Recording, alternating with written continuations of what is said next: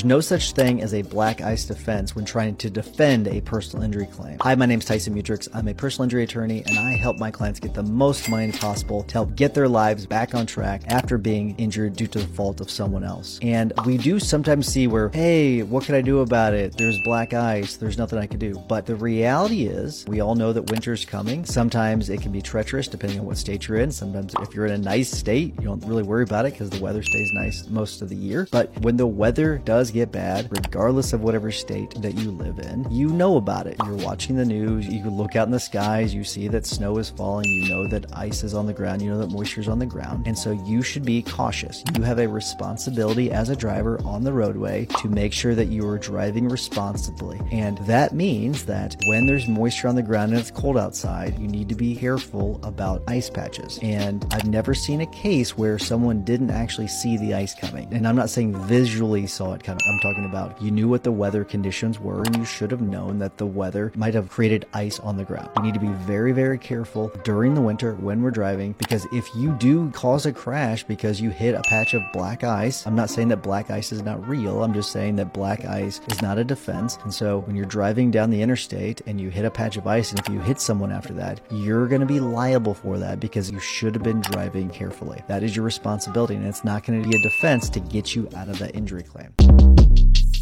Short Cast Club